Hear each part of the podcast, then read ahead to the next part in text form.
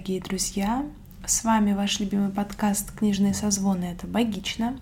Маленький, но гордый подкаст о книгах и не только. Катя, привет! Привет, Даша! Что, давай представляться как-нибудь сначала. А, меня зовут Катерина Маруева, я специалистка по современному искусству, искусствоведка, писательница, феминистка, ну и вот это вот все.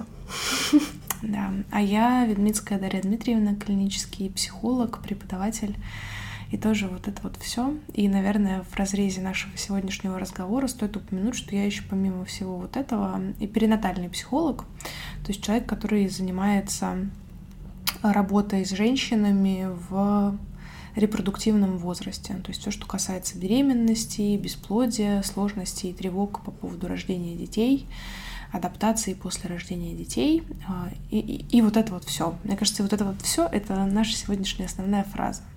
Ну, посмотрим. А, и к чему же тут такая интерлюдия о перинатальной психологии?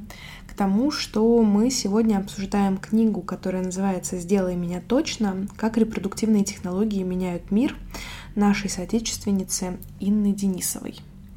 Катя, ты вообще, вообще ты эту книжку заметила в книжном? Давай, оправдайся. Ну, я подумала, что тебе, как перинатальному психологу, эта тема точно будет интересна.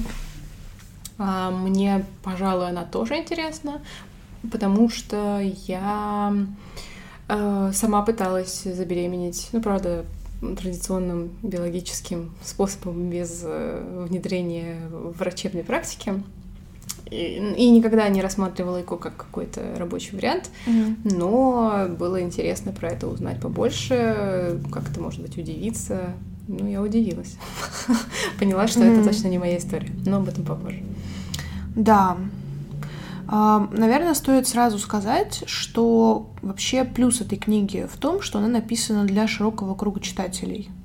Mm. Если это женщины, которые заинтересованы в ЭКО, ВРТ, ВРТ — это а, вспомогательные репродуктивные технологии, потому что ЭКО — это один из конкретных методов, который помогает зачать ребенка. Mm-hmm. А ВРТ — это вспомогательные репродуктивные технологии, то есть туда входит много-много разных методов работы. И плюс этой книги в том, что она написана действительно для широкого круга читателей. Она не только и не столько для женщин, кто задумывается о таком пути, но и, в принципе, для тех, кто хотел бы разобраться в этом вопросе чуть лучше, чем э, когда ты знаешь только вот э, аббревиатуру ЭКО. И благодаря как раз э, тому, как написана эта книга, мне кажется, это как раз и делает ее доступной для широкого круга читателей.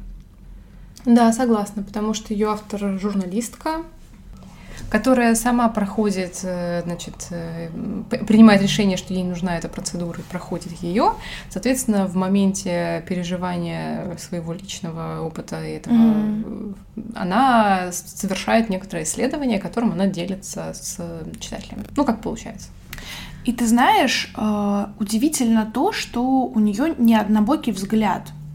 Обычно, когда люди проходят какой-то определенный опыт, они склонны писать только о своей истории, о своих переживаниях, а здесь как будто бы история автора просто послужила поводом. Да, она, конечно, делится э, своим опытом, но это как будто просто фон, который дал возможность ей исследовать вопрос с разных точек зрения. Ну, это даже не фон, а скорее причина, потому да. что она очень мало делится с, на самом деле своим, она как раз больше больше дает чужого, и это отличает эту книгу от какого-нибудь более автобиографичного, автоэнтологи... этнографичного письма.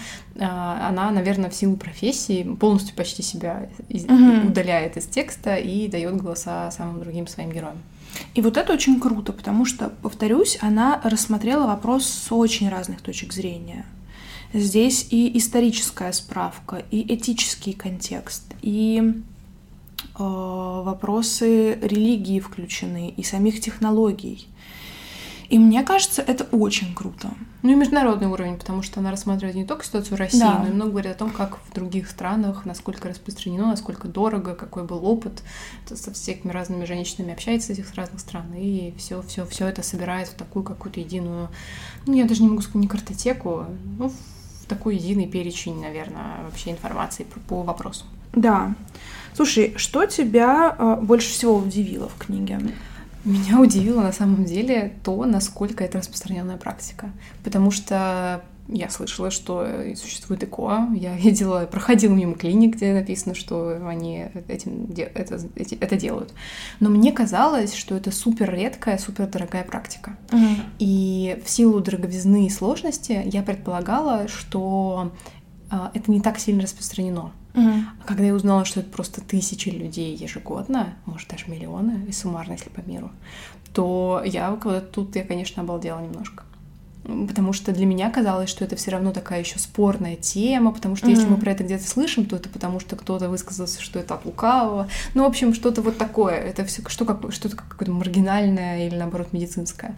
А то, что я увидела, что это настолько огромное вообще количество людей через mm-hmm. это проходит, что так распространеннейшая практика, меня поразило что Россия в целом одна из э, ведущих стран по количеству попыток mm-hmm Правда, они там, очень небольшой из них процент э, тех, которые приживаются, но вот по количеству процедур, которые делают, э, ну, я не помню, она в тройке точно, может, да. даже вообще первое или второе место занимает. И я вот э, совершенно как-то не ожидала и недооценивала mm-hmm. эту отрасль. Вот. Поэтому меня вот поразило в первую очередь именно это. Угу. А мне было интересно посмотреть на вопрос в мировом контексте, потому что действительно это очень круто, что автор приводит сводки по разным странам. Я, честно, я, например, не знала, что в каких-то странах запрещено угу. ЭКО или отдельные виды ВРТ. А, и мне надо здесь оговориться, что я очень люблю повторять фразу, что мнения не меняют дураки и мертвые. Угу. И вот все то, что я сегодня говорю в подкасте, это мое мнение на сегодняшний день. Учитывая мою специфику работы, мое мнение, я думаю, я уверена в этом, что оно еще успеет, вероятно, поменяться где-то в будущем.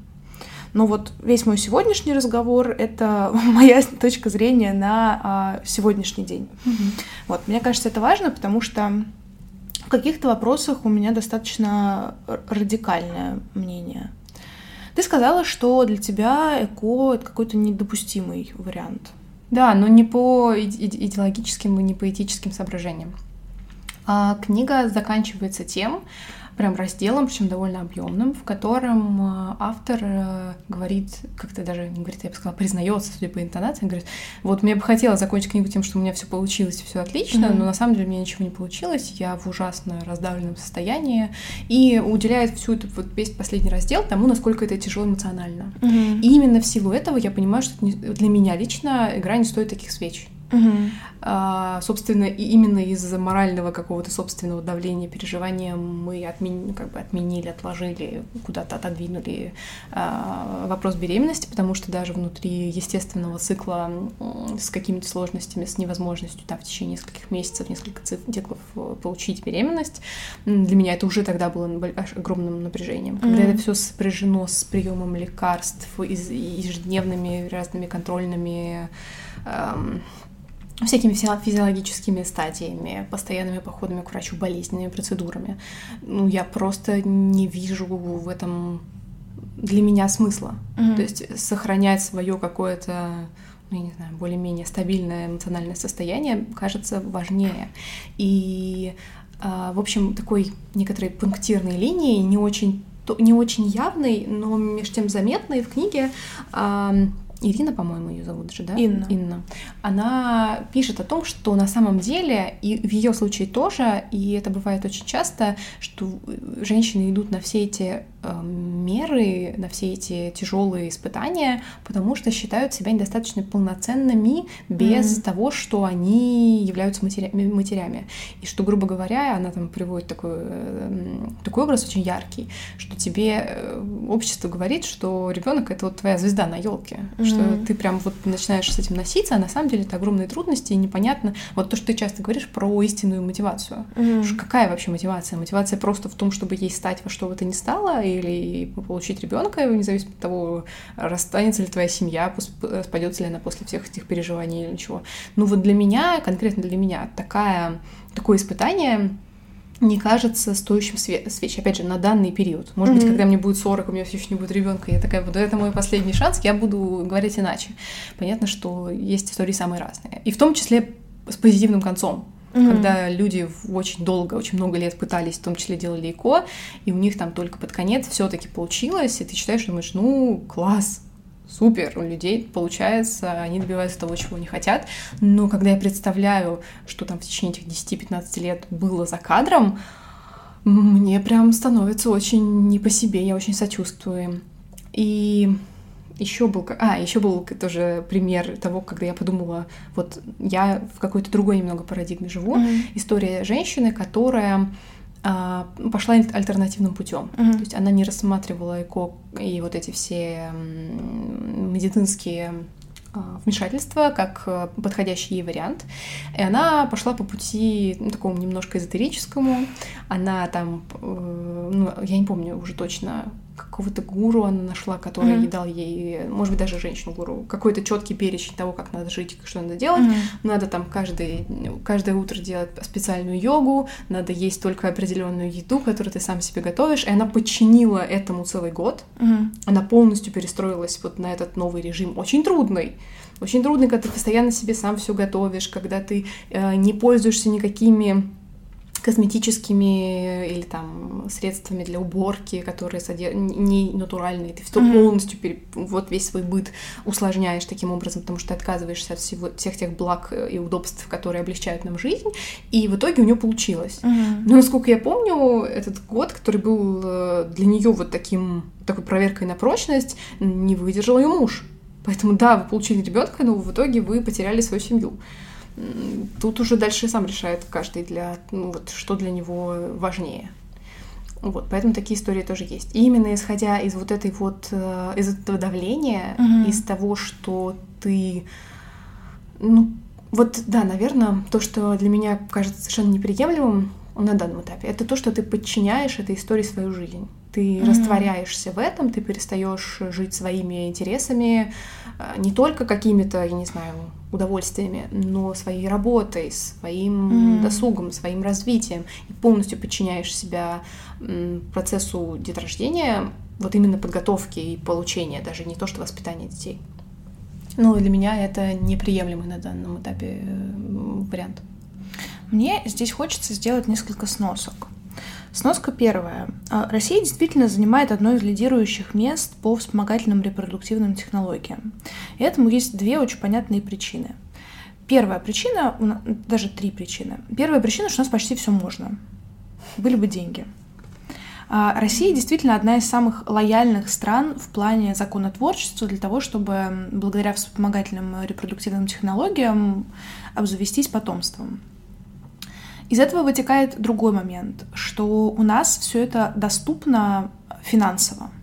Да, для обычного российского человека, там, например, 100 тысяч за попытку ЭКО, а 100 тысяч и одна попытка, это как бы мало у кого с одной попытки все происходит, э, кажется достаточно весомым вкладом, э, как в медицинскую процедуру.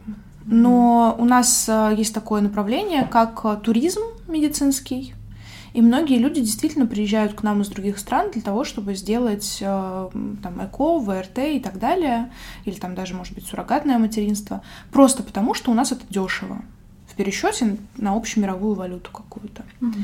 И третий момент, касающийся э, нашего постсоветского пространства, в принципе, весь мир так или иначе в этом немножко утопает, но от страны к стране общее настроение меняется. Но Россия и постсоветское пространство — это супер детоцентрированные страны где действительно, если у тебя нет ребенка, то ты считаешься несостоятельным. Особенно если, не дай бог, ты занимаешься чем-нибудь, типа там, не знаю, э, семейным правом каким-нибудь, гинекологией, семейной психологией или, в общем, чем-то связанным с семьей, то на такого человека будут сыпаться просто камни, потому что как ты смеешь об этом говорить, если ты этого не переживаешь, если у тебя нет такого опыта и так далее, и так далее. Блин, ребят, ну дофига гинекологов мужчин. А у них как бы там немножко другая физиология, но однако это не делает их плохими врачами. Ну, это такой самый очевидный пример. Но действительно, к сожалению, вот это социальное давление на женщин, оно и приводит к тому, что многие идут на ЭКО. А, это доказано, что бесплодие в большом проценте — это история про психологическую неготовность, про отсутствие вот этой самой истинной мотивации, про какие-то, в общем, сложности в голове одного или второго партнера. Ну, как бы при, принято считать, что женщины более эмоционально какие-то такие чувствительные, реагирующие на психологическую подоплеку, и поэтому чаще женщины от этого страдают. Но так часто бывает, что с организмом все окей, а ничего не получается. И в том числе эко не получается. А, но есть же родственники, есть же люди, которые задают вопросы серии «А когда? А чего? А почему вы не?» И, конечно, это сводит женщин с ума. Прям правда. И, к сожалению, новая этика, она очень медленно движется в сторону каких-то изменений в общении. Я взрослый человек, вроде как, довольный, достаточно довольный своей жизнью. И при этом на день рождения мне упорно желали поскорее погулять на свадьбе. Да, даже не так, а типа как-то так сказали из серии типа э, хотим скорее погулять на твоей свадьбе. В моей голове возникает логичный вопрос, а хочу ли я, чтобы вы погуляли на моей свадьбе? Ну, почему-то это мало кого из родственников волнует. Я к тому, что я вообще достаточно непробивной человек к таким комментариям от родственников, и я могу спокойно от них отшутиться. Но когда ты слышишь это 51 раз э, за один день, там, за два дня, за три дня, хорошо. Ну, то есть, когда как-то происходит такая муссированная атака от окружающих, конечно, это давит на голову. В какой степени это другой вопрос, но тем не менее, естественно, это не самое приятное, что можешь услышать. А что мы тогда можем вообще говорить о женщинах, которые хотели бы завести ребенка, но сейчас или не время, или нет возможности, или имеют какие-то физиологические сложности. Поэтому общество — это одновременно и то, что может нас очень сильно поддержать в какой-то ситуации, но одновременно и то, что может нас потопить просто вообще с головой. И непонятно, что с этим делать пока. Потому что если молодое поколение вроде как шарит в новую этику и там понимает, что не стоит приставать к людьми с определенными вопросами, то старшие поколения говорят на это, ну нормально, и мы такие вопросы слушаете, слушали, и вы будете слушать, и еще ваши дети таких вопросов наслушаются. И ты такой, м-м, о, пожалуй, нет. Нам бы хотелось немножко поменять эту историю.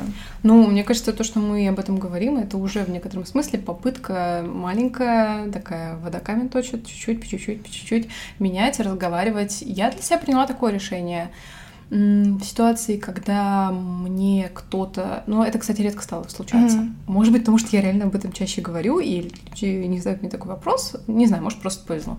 Но я для себя приняла решение, что если ситуация позволяет мне ответить честно на какой-нибудь глупый выпад неуместный, mm-hmm. о том, почему у тебя нет детей, а, то я буду спокойно говорить.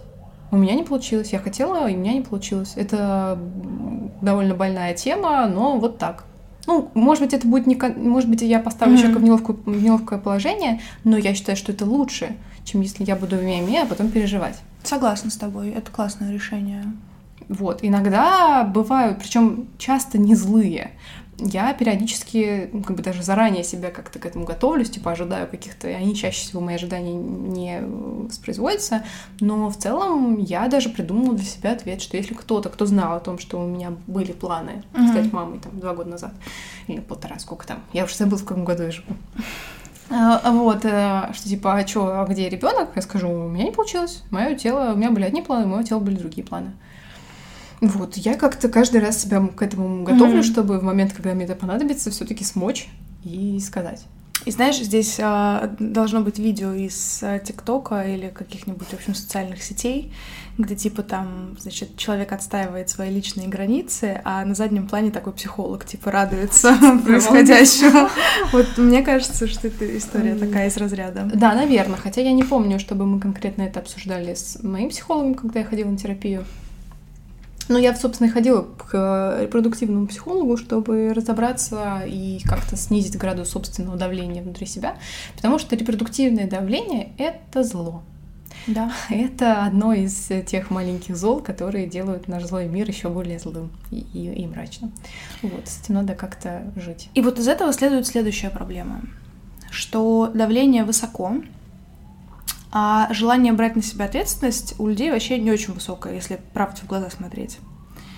И многим кажется, что ЭКО — это супер вообще простая процедура. Примерно то же самое, как выпить э, оральный контрацептив. Ну, типа, ну, тебе какой-то гормончик вкололи, из тебя там что-то вытащили или в тебя что-то запихнули.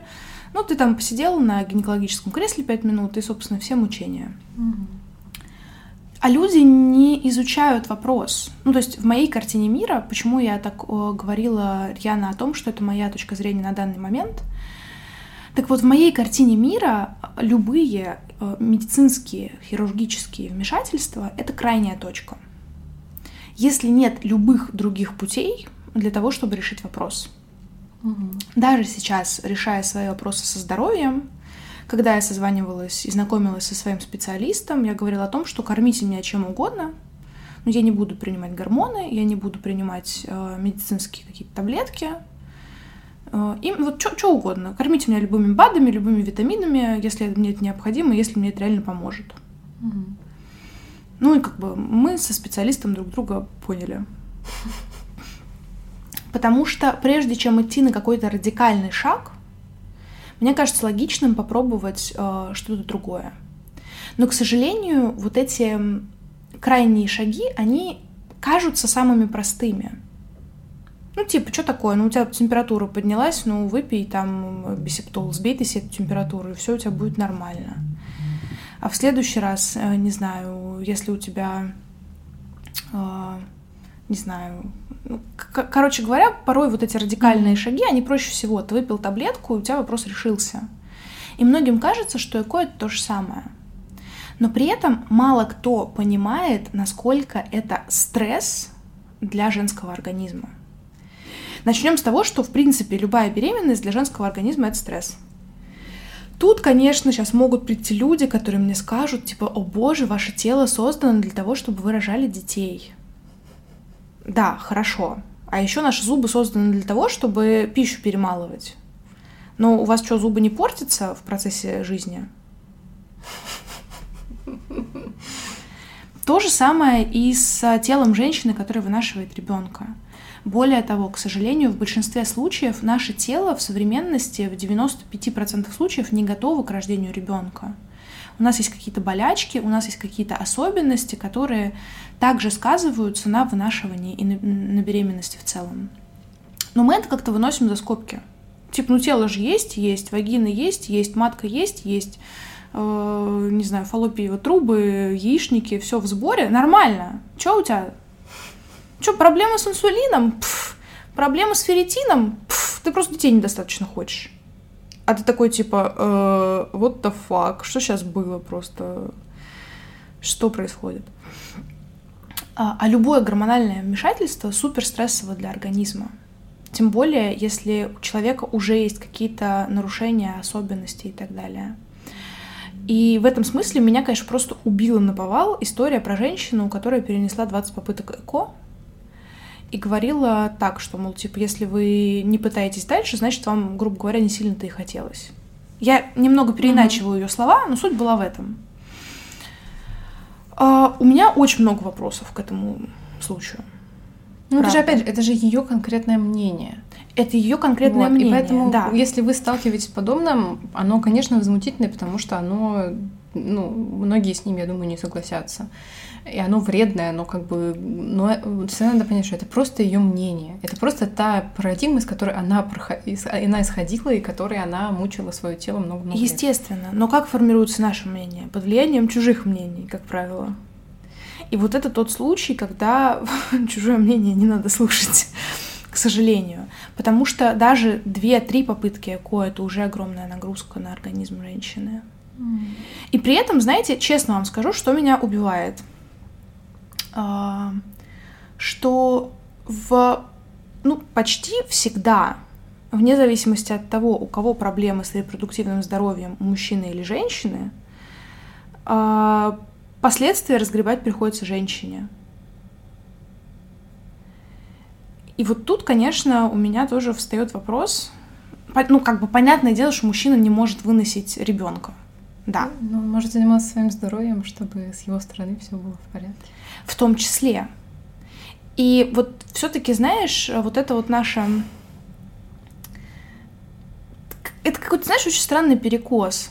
Потому что, типа, ну мы же за равноправие все такие. А с другой стороны, где тут равноправие? В чем в этой истории равноправие? В том, что женщине дали право выбора и принятия решения. Спасибо, конечно, но не каждая женщина хочет принимать это решение.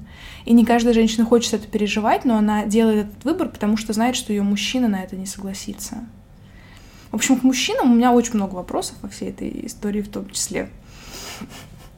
А, да, вот. А для меня самой удивительной частью книги стала глава про религии. Ну-ка, ну-ка, что же тебя там удивило? Ну, было очевидно, что христианство — это вообще самые, короче, радикальные ребята. Ну, кстати, да. Понятное дело, что христианство — это, собственно, самая распространенная религия. Ну, я а... бы сказала, что все-таки одна из самых. И для нашей культуры самая. А так-то. Для нас самая, да, но если как бы статить, смотреть процентное соотношение, у нас самый высокий процент. Угу. Более того, я в этом смысле на религию смотрю как э, скорее на какой-то институт, который управляет э, умами. Умами, да. А, и, конечно, оказалось, вот реально для меня неожиданно, что христиане самые жесткие. Я ожидала чего-то такого от мусульман, которые супер вообще, у них все заточено под семейную систему я ожидала какой-то жести от буддистов, потому что ну, там типа колесо сансары, перерождение души, вот это вот все, а тут как бы типа душа из пробирки, что за фигня. Я ожидала чего-то такого от индуистов. Но нет! Оказалось, что индуисты, буддисты и эм, мусульмане супер продвинутые в этом вопросе. Mm. Да, конечно, в разной степени и какие-то конкретные технологии ВРТ у них запрещены, но что для меня стало самым поразительным, что некоторые зародыши ВРТ а, уже были в а, раннеиндуистских текстах а, религиозных. Тут меня просто вынесло. Потому что я, в принципе, с огромным уважением отношусь к индуизму, и, наверное, это такая самая близкая для меня какая-то история, ну, на данный момент времени. Но то, что эти ребята были впереди всех во времена Махабхараты, я просто выпала в осадок от этого осознания. Да. Слушай, мне кажется просто, что дело еще в том, что, ну, по крайней мере, если мы говорим о вот этой вот разнице тем, что есть очень э, детоцентричные, семейноцентричные религии, и такими религиями, на мой взгляд, является ислам и иудаизм.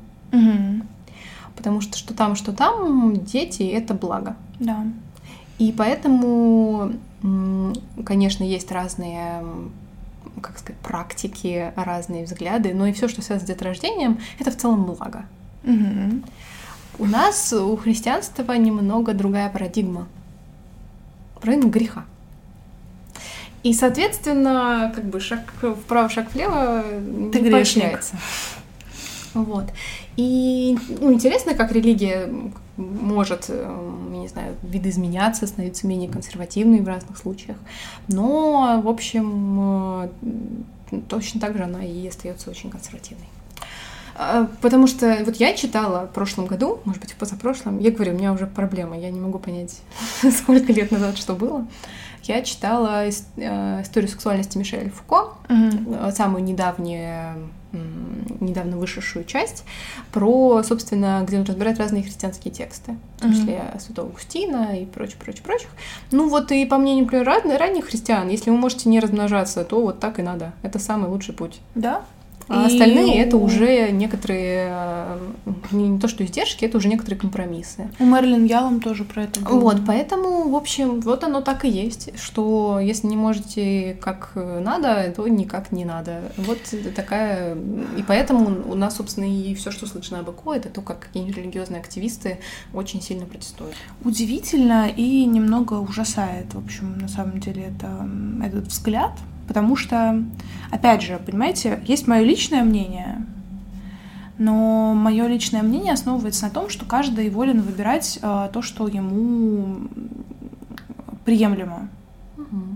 я для себя лично ЭКО не рассматриваю, если вдруг что, по ряду причин. В частности, по тем, которые я озвучивала сегодня. А, но ограничивать мое право выбирать, что мне делать с собственным телом, Господь, как много феминизма в этих словах. Какой кошмар. Видите, это я еще скажу, я феминист вначале. Вот это, мне кажется, странным. Потому что все-таки, мне кажется, свобода распоряжаться своим телом это неотъемлемое право каждого из нас. Мне хочется еще сделать несколько сносок на наши предыдущие выпуски, потому что мне кажется, что рождение таблетки и история жены, они как-то, знаешь, вот с этим нашим сегодняшним выпуском они как-то так очень хорошо ложатся друг на друга. Ну да, в истории таблетки мы э, разбирали историю вообще возникновения оральной контрацепции, угу. таблетки, возможности женщины самой принимать решения, делать какие-то шаги, которые на практически, на очень хороший процент не, не дают ей допустить нежелательную беременность. История жены — это такая такой взгляд через историю западной культуры, то, как менялось положение женщины, как менялось отношение вообще к семье, к институту семьи. Да, это все вот та часть нашей жизни, которая нам необходимо как-то переосмыслять каждый виток истории, в которой мы живем. Да, но мне бы хотелось сегодня принести, привнести в наш выпуск еще одну книгу. Ее написала Дэнни Шапира. Называется она, по-моему, «Семья». В общем, эм, Дэнни Шапира — это американская писательница, достаточно известная, популярная где-то там у себя в США. Она родилась в ортодоксальной иудейской семье. Mm-hmm. Настолько ортодоксальной, что они там были как бы, очень известными в ортодоксальных кругах евреев и считались одной из самых вообще крутых семей. Соответственно, они выглядели как настоящие ортодоксальные евреи, как вы понимаете. А Дэнни Шапира родилась голубоглазой блондинкой. Что как бы немного противоречит генетическому как бы коду, скажем так. И даже в семье над ней в детстве подшучивали, что во времена Холокоста она бы даже могла спастись, потому что сошла бы для э, фашистов за свою.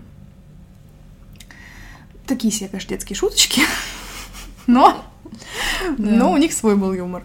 Вот, в общем, а, и в какой-то момент оказывается, что э, с ее рождением связана большая тайна, что родители обращались в э, институт, который способствовал репродукции, и спустя ряд изысканий оказалось, что а, она родилась э, с помощью...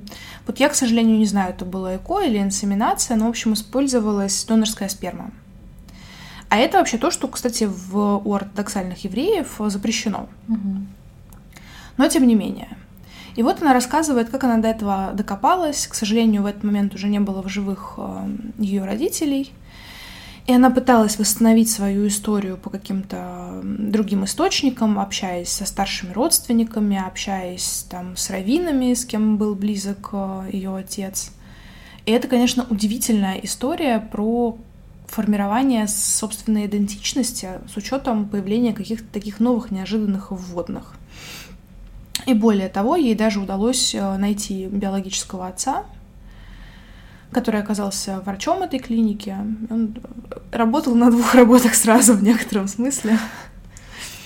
А, но это достаточно жутко, что такие вещи скрываются от ребенка, и что ты можешь, уже будучи взрослым человеком, со взрослым ребенком, то есть ей уже было там за 40, я так понимаю, когда она узнает о такой части себя. И э, тоже, что вызвало большое количество пересудов в этой истории, что все-таки это история про ортодоксальную семью. И интересно, что Равин сказал, а, в общем, он как-то был очень лоялен к этой ситуации и сказал, что, наверное, если бы были другие альтернативы, э, использовали бы их. Но если э, случилось так, как случилось, то наверняка это был крайний шаг. Угу.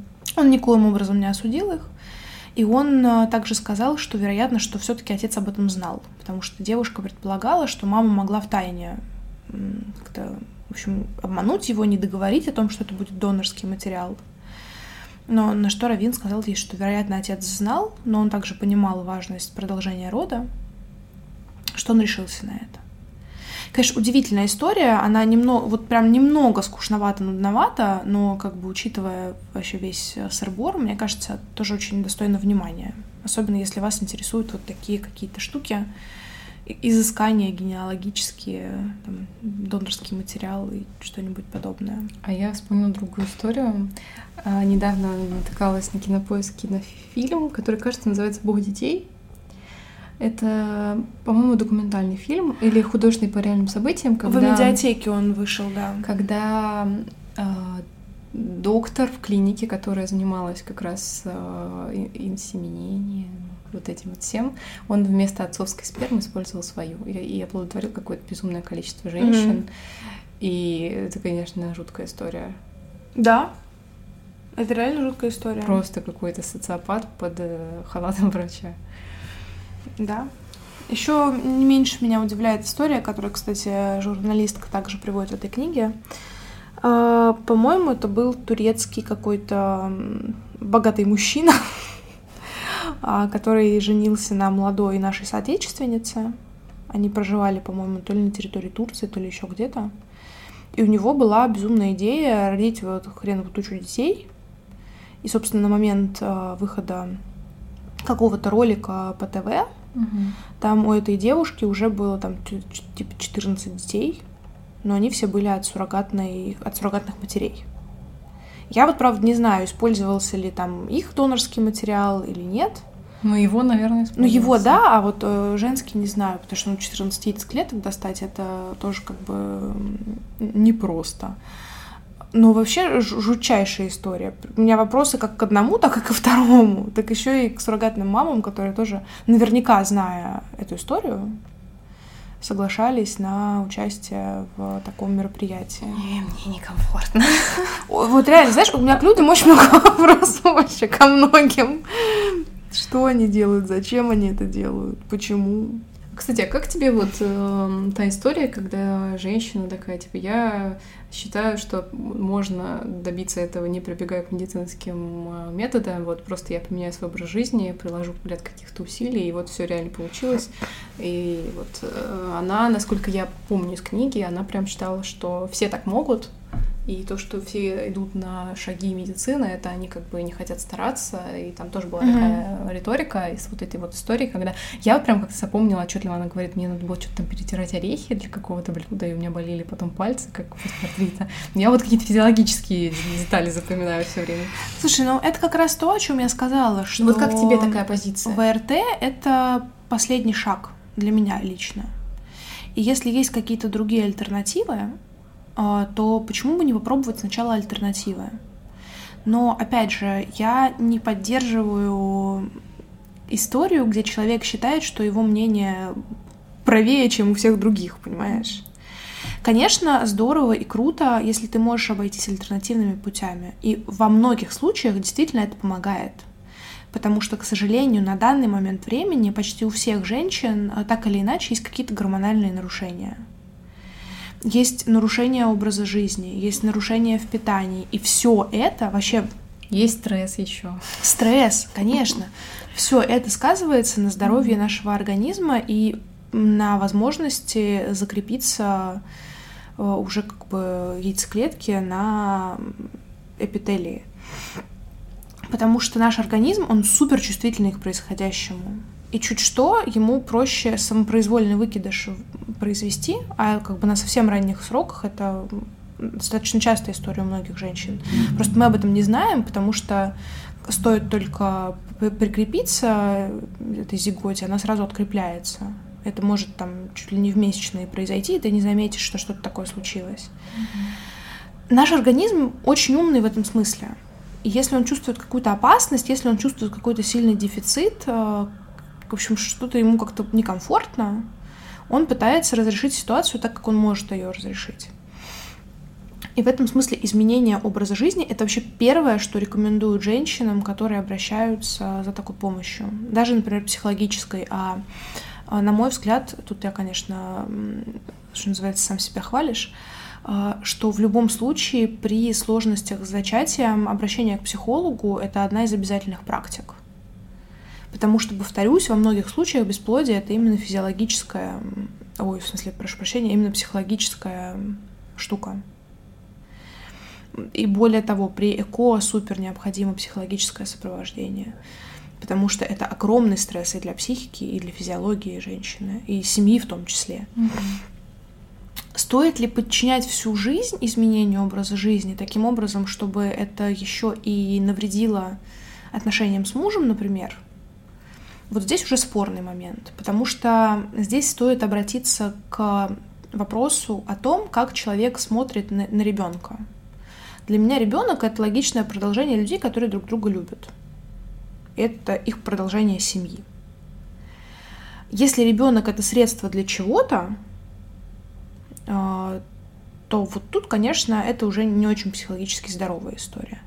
И если ты готов изменить свою жизнь на сто процентов таким образом, чтобы это испортило жизнь с мужем, но при этом добиться беременности, но это не самый, наверное, лучший исход событий.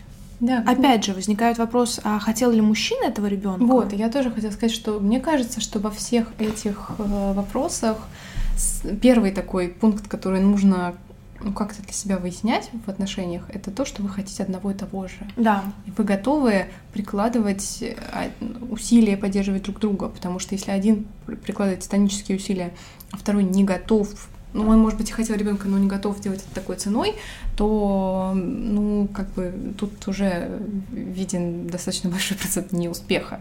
Да. И тут, конечно, разговоры через рот — это то, что крайне необходимо. Потому что, честно, меня ужасают истории, когда, там, например, женщины одни приезжают на ЭКО. Я понимаю, что у нас у всех есть разная работа. Но вы рожаете вашего ребенка, а не ее ребенка.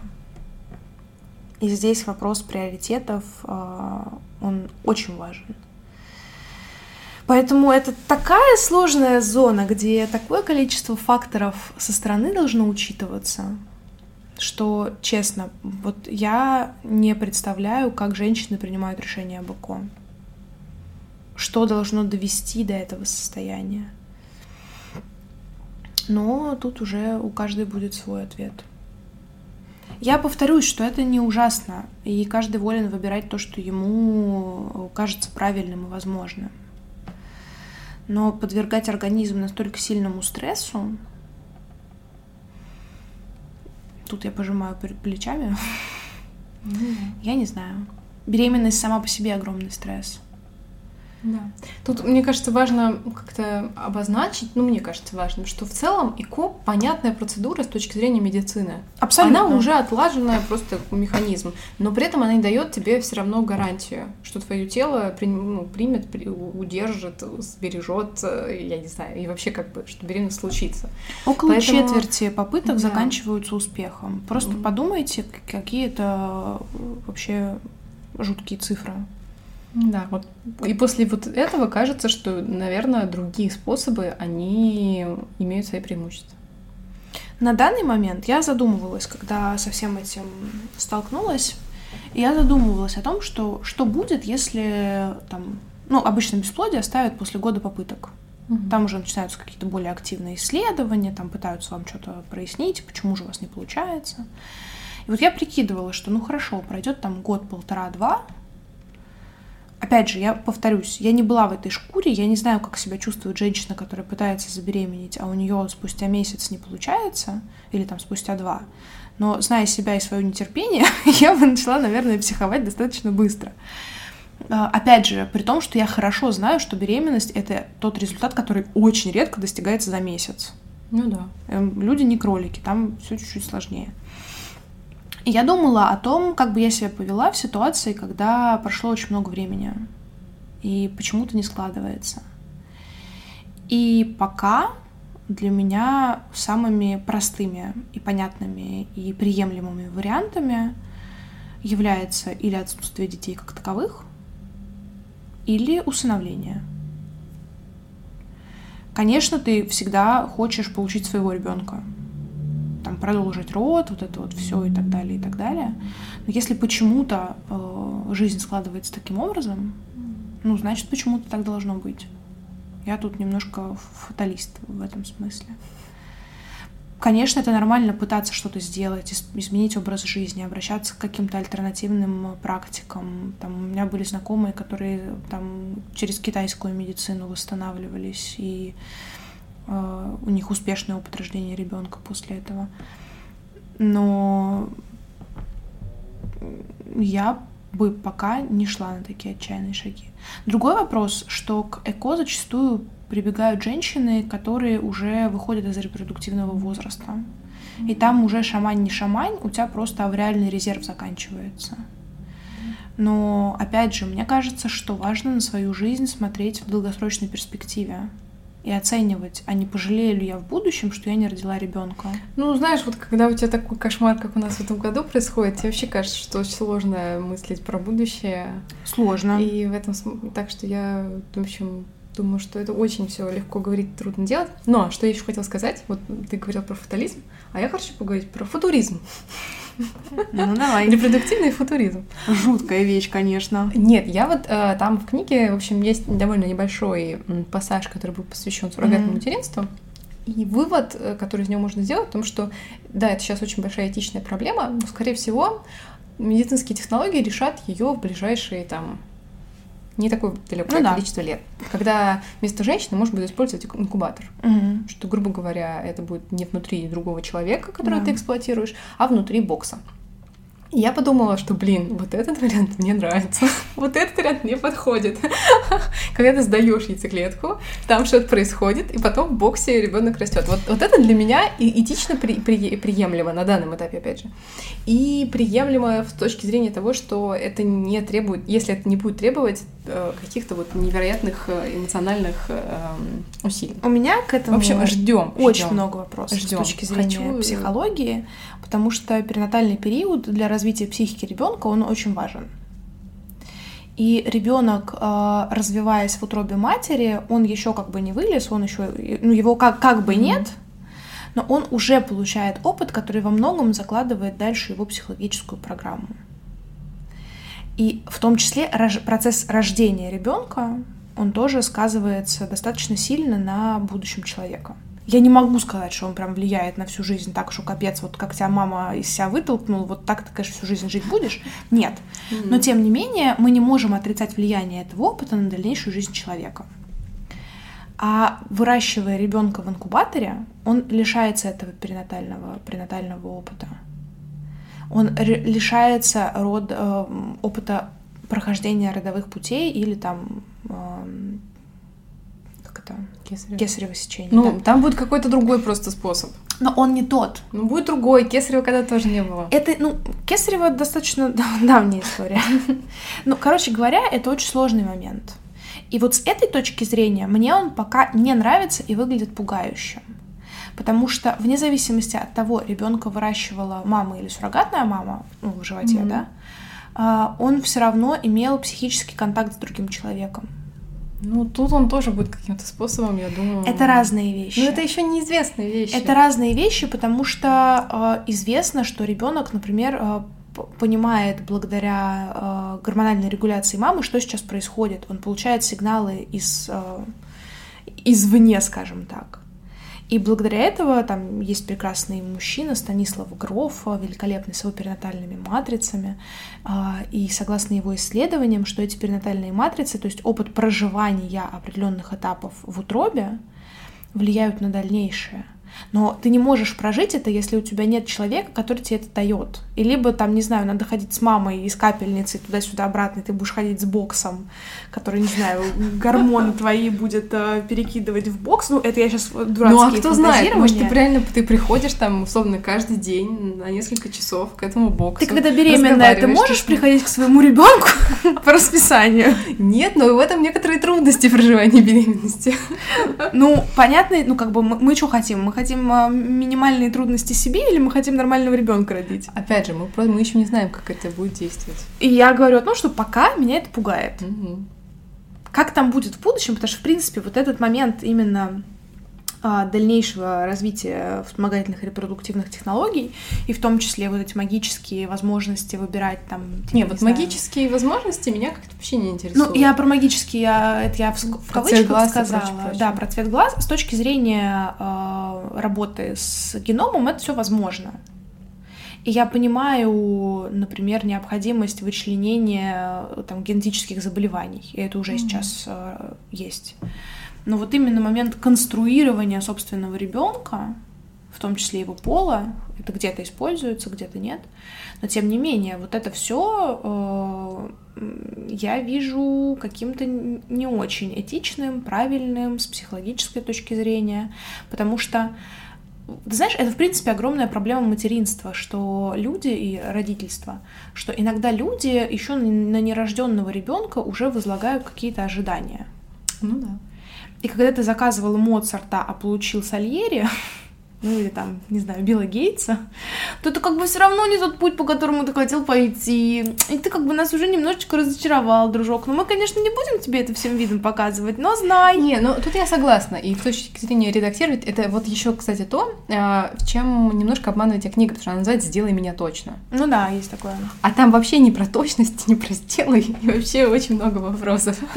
А, я согласна, я тоже как-то эмоционально скорее и этически скорее против э, редактирования, выбора и какого-то вмешательства. Mm-hmm. Я имею в виду именно, а, что мне кажется интересным и меня не шокирующим этически путь, когда ты э, не используешь суррогатную мать, а в случае, если ты не можешь э, забеременеть и вы, выносить сама, ты прибегаешь к условному боксу. Это понятно, что это не тот путь, который, и даже если он появится, это тоже не будет путь, по которому пойдут сразу же все женщины мира. Угу. Это абсолютно точно будет очень дорого и очень да. сложно, и очень редко для вот людей, которые иначе никак не могут. Ну, я с тобой согласна, что как бы если откинуть прочие, то для меня это тоже этичнее, чем использование суррогатной матери.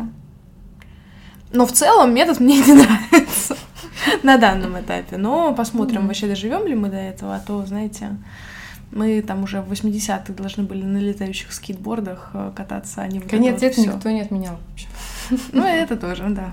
Я тут недавно видела какой-то мем о том, что вдруг в 2012 году все-таки произошел конец света. И мы просто сейчас в какой-то мета-мета-вселенной. Ай, ладно. Мы, мы все равно не узнаем правильного ответа. Да, поговорили о серьезном, посмеялись. Э, в общем, у нас как обычно. Все как обычно. Книжка классная. Мне кажется, что если у вас есть вопросы о ВРТ, об ЭКО и, в принципе, вот о каких-то репродуктивных технологиях, то для э, расширения какого-то запаса эрудиции ее можно почитать. Если вам эти вопросы с практической точки зрения важны, интересны, и вы задумываетесь в таком пути, то мне кажется, это тоже хорошая книжка. Ну да. Э, но она мне кажется, что она, ну, как бы, она не поможет принять решение. Для принятия решения нужно другое. Ну, ну да, мне даже, мне даже кажется, что она скорее покажет, что это сложный и часто неработающий путь. В да. этом смысле она может наоборот быть такой демотивирующей. Ну да. Хотя, опять же, это очень зависит от э, каждого конкретного человека. Ну, опять же, все. С другой стороны, мне кажется, лучше быть предупрежденным и знать, на что ты подписываешься, Потому что если ты не понимаешь, что это трудно, что это сложно, что это долго, то ты в итоге все равно разочаруешься. Ну, по-хорошему, а, специалисты в клиниках это все обсуждают. И в том числе в хороших клиниках есть психолог, который повторно все это проговаривает. Да, но чужой опыт, на который ты можешь как-то посмотреть. Проблема даже не в этом. Проблема в том, что когда у человека есть идея фикс, он пропускает мимо ушей все вот эти какие-то негативные, сложные части, а слышит только то, что хочет слышать. И тут ты как долбись, не долбись.